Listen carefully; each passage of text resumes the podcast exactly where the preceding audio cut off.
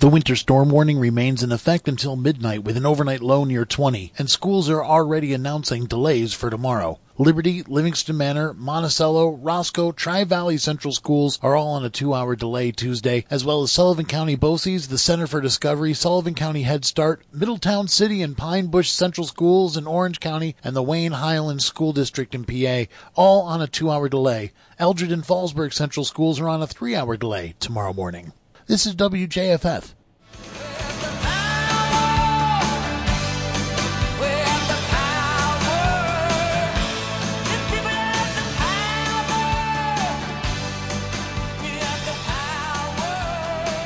Welcome to Sabrina Artel's Trailer Talk. I'll bring you all kinds of stories from all kinds of people. Whether it's a live public conversation and we're speaking from the kitchen table of my 1965 Beeline travel trailer, from the studios or on the streets, please sit back and enjoy the conversation right here this time every week. The 50th anniversary of Woodstock is coming to a conclusion in Sullivan County, New York. The last few days, I've spoken to people about why they came to Sullivan County or why they were marking this 50th anniversary, what the significance is of that watershed moment in our history, and looking at its connection to the present. I'll be sharing these conversations with you in the coming weeks, and for now, I've reached into the cupboards of the Beeline and I'm sharing an episode on farming. After all, the Woodstock Festival in 1969 happened on Max Yasgur's dairy farm. I love going to my farmer's market. I think about it during the winter. I think of all of that produce and talking to the farmers and picking out the foods for my meals and how valuable that is.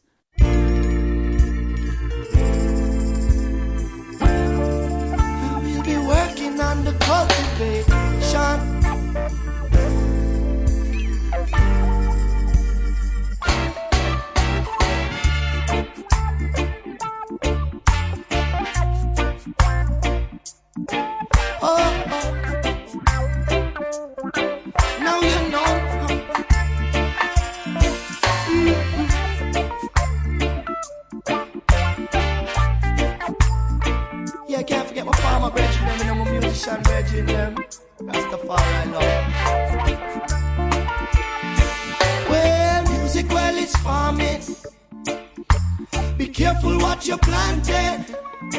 I mean, say, make sure we plant soul food.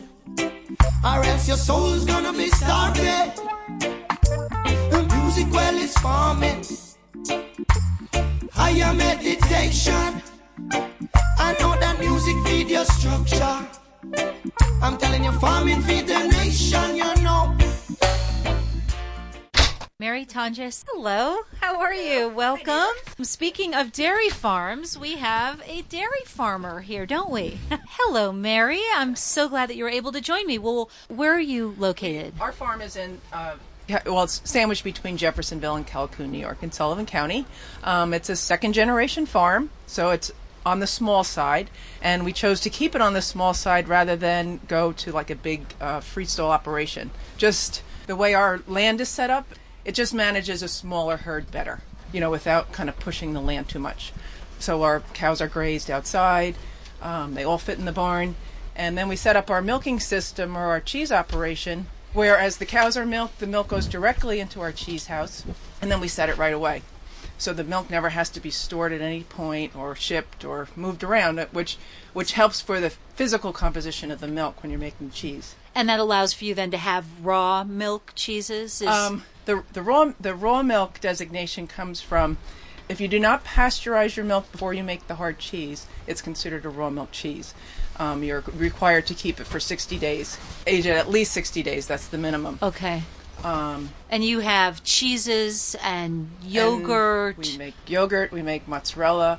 Uh, we make fromage blanc. It's really delicious and it's something people don't know about. It's a real simple. And then you can take it and either use it with fruit, go with a little bit on the sweet side, or you can just use it as a spread on bread. Or it's it's just a great basic, you know, simple, delicious you know, food item that, that people sort of overlook. okay. Um, that's a good one. And Um, buttermilk We have buttermilk.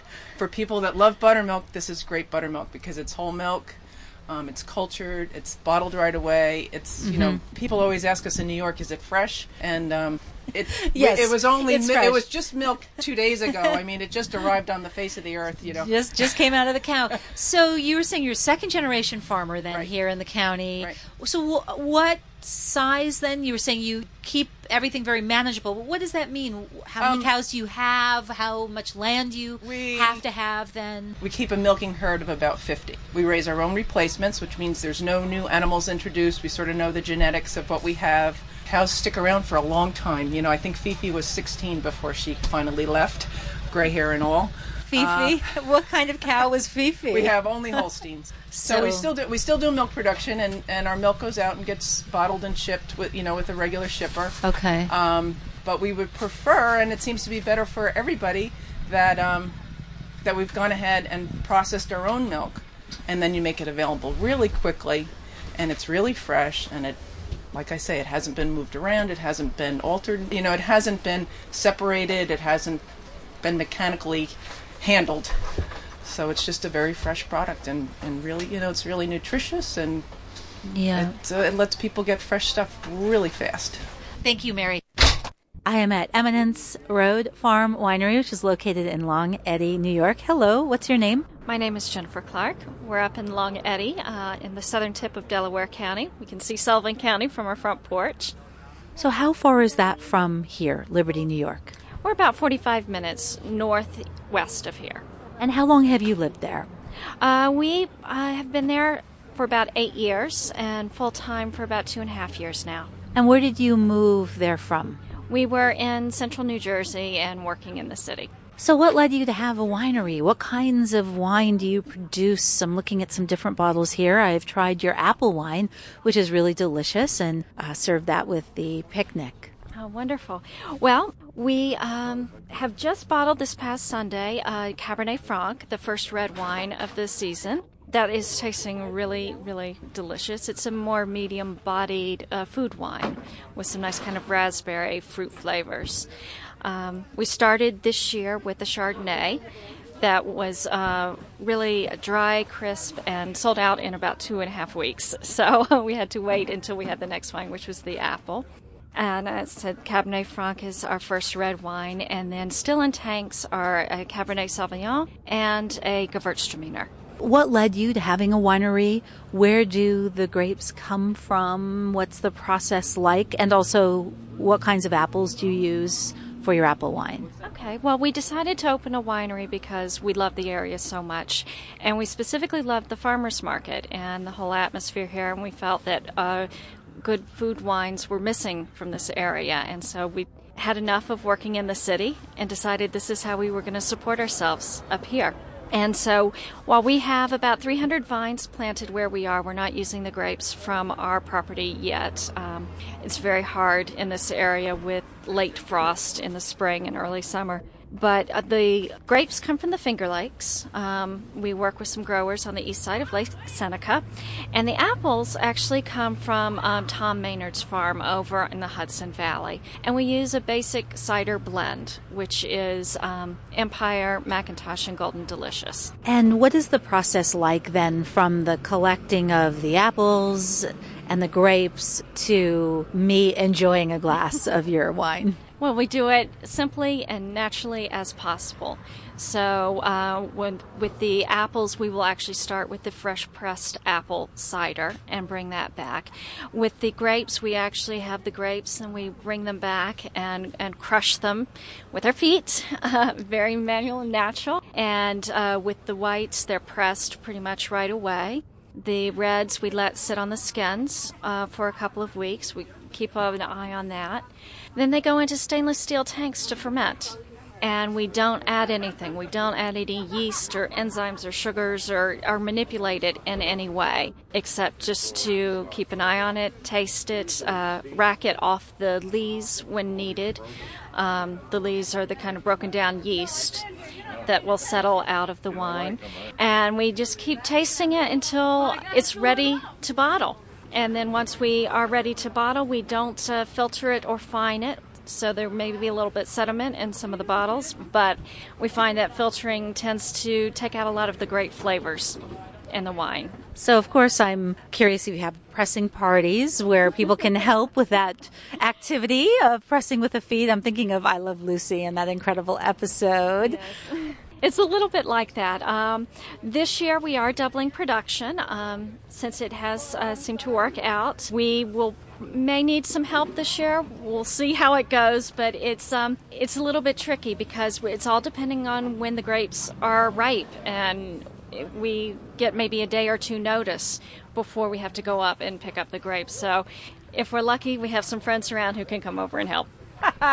well, count me in. That sounds like a lot of fun. How many markets are you at? Uh, we've done a few different markets this year. Um, we have been here at Liberty as well as uh, Callicoon, and we did a couple of markets in Jeffersonville and Kenoza Lake. We're also in Barryville on Saturdays. So we've been all over. Thank you so much. Thank you. I see some blueberries and tomatoes. Have a seat. Hello. Hi. What's your name? Uh, Matt. Matt. Oh, remember you didn't pay for that stuff yet, Matt. Oh, that's right. I owe Seth money for these tomatoes. I get to eat all the blueberries now. Are you going like, to share? Would you like a blueberry? yes. They don't. You never. They're good for about three miles, because if you if you have to go farther than three miles, you'll never get home with a full thing of blueberries. Because they're too delicious and you can't keep your hands out of them? They're too good. They're, They're- too good to let go of. They are delicious. Matt, what's your full name? Uh, Haranek, Matthew Haranek. Do you live in Sullivan County? I have a Hey, we weekend got- place in we got Sullivan Matt- County. Matt's wife right here. Slide over, Matt. No, no, I'm gonna get the Slide over. I have to give my wife money to support these guys. Hold on. Don't forget to pay Seth. So Seth is one of the farmers. His stand is right outside the door of my trailer here, and you brought some blueberries in, and I see tomatoes We're in your tomatoes bag, from- and we've just begun, so I have a lot more to do. But Seth's always the first stop, particularly if he has blueberries, because then I get to eat them all. I guess you didn't expect that you'd be sharing them with me today. Well, that's okay. He's at least got a few more pints, and I could buy one more, so I'm happy to share with you. So I asked you if you're from here, and you were starting to respond. I have a weekend place in Mileses, which is just over the hill as the crow flies, and I grew up uh, in upstate New York, and but I live in Brooklyn now. Okay. And what brings you here then from Mileses? Uh, well, we in the summer try to come up on a Friday to stay till a Monday, so we sort of stock up on a Friday, come to the farmers market, get whatever we need for the weekend, and then if we blow through all of that on by Sunday morning, we see all these guys again Sunday in Callicoon. Exactly right. There, many of the same farmers, vendors are in Callicoon on Sundays, and uh, it's great that way uh, because sometimes you know it's hard to resist the delicious fruit and not to eat it really quickly, and the beautiful greens and the fresh ears of corn and all those things. So often in the summertime they do go quite fast. It goes really fast, and like I said, the blueberries go really, really fast. So living in Mileses, do you then end up coming down this way at all, other than the farmers market? you know, Liberty seems to be more of a place we pass through than we stop, except for the farmers market. I mean, I think half the half the reason is that when we get off at Liberty, coming up from Brooklyn, all we can think about is getting up to the house. So you really sort of put the pedal to the metal. Actually, I've been ticketed more often through Liberty than any other place, trying to get there as, as quickly as possible. And that's funny because the only two tickets I've re- speeding tickets I've received in my life have been in Liberty. Yeah, I am. I'm. I think I'm in the same boat. 55 and a 35, just as you leave town. Watch out for that sign right by the church. Oh, that's that's so funny. So, do you try to eat locally grown foods and fresh foods and possibly organic foods as well? We try to eat as much local and to buy as much local and to be a part of the production. Um, like we've been raising some pigs with with some neighbors up here in Mileses sort of starting a little pig co-op and trying to keep everything as local and as central as possible. Um, and when we can't, we're buying organic whenever we can, or naturally raised meats whenever we can. And for us, it's not so important that we're buying organic here as much as we're buying uh, from local farmers. From local. What would you say then your relationship is to coming up here to the country? You live in Mileses, you come to the Liberty Farmers Market each Friday on your way from the city to your house upstate. What kind of role does it serve in your life to have this place to get away to up here? Well, it's first of all, it, it grounds us. Um, it re- it brings me back to a place where I was growing up. Uh, you know, I grew up only an hour from where my house is now, and now that I have a three-year-old daughter, I think that relationship is really good to have, particularly when she's being raised in a, a much more aggressive urban environment than I was ever raised. So to have that balance for her, and to get for for us to get back to where we sort of came from, is uh, I think a very very important and a priority to us. And would you ever think of, do you think, moving up here full time? You know, we talk not? about it every week. Every weekend we're up here, we talk about it. Um, I think there's some realities that are keeping us from it, but who knows? That may change. And are those career It's yeah, it's definitely realities it's definitely and kind of economic? Absolutely. Would I love to grow blueberries and raise pigs and maintain the lifestyle that I have? Yeah, I would love that. I don't think I have the endurance for it. And I think it takes a very I think these guys are really special and I think they're, you know, I don't I don't think I have that in me right now, you know. Mm-hmm. So, It is a lot of work It's a lot of for not a lot of money and often debt and one little blip on the uh, environmental scale and there goes, you know, a good part of your profit. Yeah, it's that's why we're here to support them as much as we can. well, Matt, thank you so much for coming welcome. into Trailer Talk and for bringing blueberries with you. You want a, another handful before I leave? yes, thank right, you. great. See you later. Thank you so much. Thank you, Seth. I'm Carly Arnold. What is your interest, Carly, in sustainable agriculture and organic produce? And why are you an intern at this Right. Butternut Valley Organic Farm? Um, well, I grew up on an organic dairy. And uh, actually, we went organic in 98. And, you know, before that, I was definitely a Campbell's soup and Kellogg baby. And, uh you know, as we started treating our cows differently, you know, we started eating differently ourselves. And, you know, we got into this circle where we just, you know, learned more and more about what was actually happening to our food. And I think because I eat, you know, that's why I'm here. Um, I really care about what happens. And um, also just, you know, health issues like within my immediate community, all the people that are getting cancer who have actually, you know, worked on conventional farms. And I just feel like that correlation is too bold for me to ignore. And is that because of the pesticides used? Y- You know, that's my gut feeling. That's your feeling about it? yeah. Um, my father has has Parkinson's disease now, and he you know got it when he was fifty. And seeing the toll that that's taken on his life, it's it's just one more reason for me to do what I'm doing. And Carly, you said you grew up on a dairy farm Mm-hmm. and it turned organic in 1998, and you're currently interning for Butternut Valley Organics, which is a farm stand here that Mm-hmm. sells fresh organic eggs and fruits and vegetables, mostly Um, vegetables. Just vegetables, yeah. So right now. So Butternut Valley Organics sells fresh eggs and vegetables. What was the difference then on your farm before and after the dairy farm that you grew up on went organic? Uh, well, for one, the cow health. I mean, it was amazing. We started, the big deal for us was when we went from being confinement feeding our, our cows and having them indoors most of the time to letting them out on pasture. And that was in 1991. And, you know, seeing the cows, I remember as a child, you know, every spring when we started letting them out, they just, they would run down there. The whole idea of hightailing it, you know, their tails were up in the air and going out, and you knew that they were just so excited to, to be out there. Um, so their feet and their legs, I mean, they were just getting more exercise, getting vitamin D from the sun, and just so much healthier in general. Um, so that was the beginning.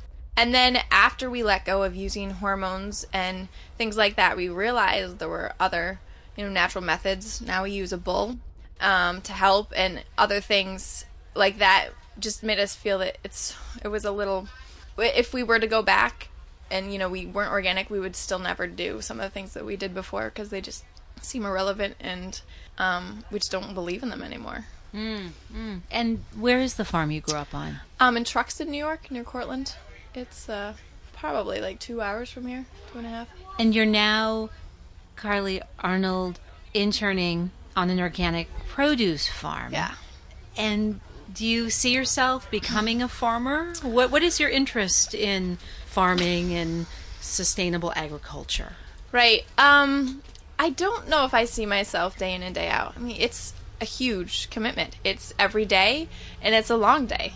Um, but I do see myself being committed to the link between farmer and consumer, whether that means I'm selling into farmers market or helping produce them or helping farmers. I, I see myself in there somewhere, um, just being part of the change toward a more local food system, a more uh, chemical-free food system. Um, but where I fit in, I'm not quite sure yet. Mm-hmm. And Carly, where are some of the other places then that Butternut Valley Organics goes? You mentioned Roscoe and Callicoon. Mm-hmm. Are there other? Um, not in this area. We also go down to some Westchester markets, uh, Larchmont, Bronxville, Rye, Piermont, Mm-hmm. um, and do those as well. So now you come in from upstate New York Right. to this farmers market on Fridays. Do you have any opportunity to find out about the town of Liberty at all, or Um, even Sullivan County because you spend days here? Right. Uh, a little bit more so, like in Westchester County. I get to I, I go to Larchmont every week, and I'm not. This is only my second time to Liberty, but I've enjoyed like walking around um, when I do have time. And more for me, I guess it's just been the conversation between the customers and myself. You know, and once you develop that rapport, you're like, "How was your week?" And you have, you know, questions from last week, how, how they liked their products or how their vacation was, and that's that's one of the reasons I think the farmers markets are so special is that person to person, you mm-hmm. know, connection and conversation that you have.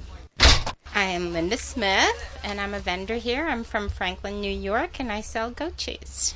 We always had goats. You know, one becomes two, becomes four, and eight, and then ten. Um, and our kids were all involved in 4-H growing up, so the goats served a purpose. And then we got to a point we have all this these goats and all this milk. What do we do? I started making cheese in '93. Um, we were a family operation. What kind of goats do you have? 90% of our goats are all alpines, and that's what we started with. They can come in any color combination but pure white. Uh, so they're they can be tan, brown, white with black spots, black with white stripes, all different kinds. And they have the upright ears. They milk well. They milk long. By the second or third year that they ki- have kids, they usually have three, sometimes four. That's a lot because they're not that big when you think about it. Um, Right. and we like them to milk for nine or ten months out of the year. They always get bred in the fall, and they always have their kids in the spring, anywhere from February till June or July. What is your relationship with your goats? How would you describe it? Oh, they're sweet. I mean, you can get mad at them, of course, but we have, you know, learned over the years to have really good doors with really good gates and hooks that they cannot open. we build high so they cannot jump, and um, they're just you can't help but love the love them. They're easy to take care of, basically. Do you have a personal relationship with them, or does it stay kind of a Oh no, business well, sort no, of no, No, relationship? you all have your favorites. Right. Every year you pick out one that she's just the best. She's beautiful. She milks well. Maybe she doesn't, but you know, you just kind of pick her out. Like I picked out a yearling this year. I just love her. She's not actually one of our alpines. She's a different breed. She's the ones with the real tiny ears. They're called La Manchas. She's just really, really sweet. And actually, she's very sweet because um, we send a couple kids every year over, ch- uh, goat kids, to the Farmers Museum in Cooperstown that they keep on their farm for the summer. They're really nice when they come back because they do spoil them. What happens to the goats? Let's just broach this subject. When they get old and decrepit, they're like me. They're going to get put out to pasture. Really? if they've milked for us and have been a good part of the herd, and when they're nine or ten, usually we don't breed them after they're ten. They get to hang out. They hang out at your farm. Yeah. And how long will they live Our, at that point? our oldest have been 15. oh, Um, trust me, by the time they're getting that old, they look pretty like your old granny. Wow. the old girls get to to hang out. they get to go to pasture and munch the grass. Scott Daniel Trapani, Trapani Farms. And where are you from? What? Milton, New York. How far is Milton, New York from Liberty? It's about 50 miles. We own about 100 acres of mainly apples, maybe two acres of uh, vegetables, but we farm around 150. We rent some farms nearby just to get the production up. We mainly grow apples. We grow 23 different varieties of apples. 23 varieties? 23 varieties. What are some of those varieties of apples? Um, our main ones are Red Delicious, Golden Delicious, Empire, Honeycrisp. Mmm. Honeycrisp. That's my favorite Yeah. apple. They're not in season yet, Not right? now. Nope. I wish. That is my favorite apple, the Honeycrisp. Yep. Um, Gala, Gala and Fuji. That's probably the main ones we grow. And where do you mostly sell your apples to? Down the city. Oh, you Bronx terminal. Bronx Terminal. Yep. So for supermarkets and Yeah. things like that. So you go down there, Yep. and that's where they distribute them out, right, to different Yep, right markets. down there. Do you know what kind of apple production happens in New York State? I know New York's the, the second biggest grower So New York. State is the second largest grower of Yeah. apples. compared as compared to Washington. Washington Oh, okay. So Washington is number one, and New York State is number two yeah, for as far as apple production. as far as I know, we still are. That's amazing. And you were saying you farm about 150 acres, and you grow 23 different kinds of apples. What kinds of apples do you have now? We have um, the first apples that we had were Puritans, and now we have Paula Reds, and we're going to be getting into McIntosh and Jonamacs. And what about the Honey Crisps? Honey Crisps are first first of September, Okay. from the first of September to mid September, depending on weather. And do you form any kinds of relationships with the customers who come here to the Liberty Farmers Market that you see each week in terms of getting to know faces? Yes, definitely, and I, you know, I give people deals that people that come in quite often feel it's a, the right thing to do to reward someone that is coming out and supporting the farmers because we appreciate it as much as they appreciate the fresh fruit, fresh produce. Scott Trapani, what is your day like then? What is it like to be on an apple farm and working that? What what is a kind of what does a normal day consist of? I haven't had a normal day lately. Lately, um, because we're building we're building a new packing facility, a cold storage facility.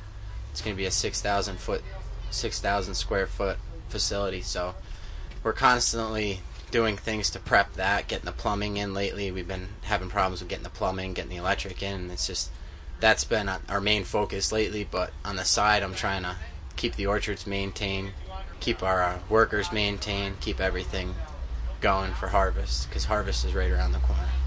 Right, so the main harvest is coming up, right? Yeah. September, Yep. October with apples. Yeah, we're we're basically getting right into it right now. We've been picking for a couple days now.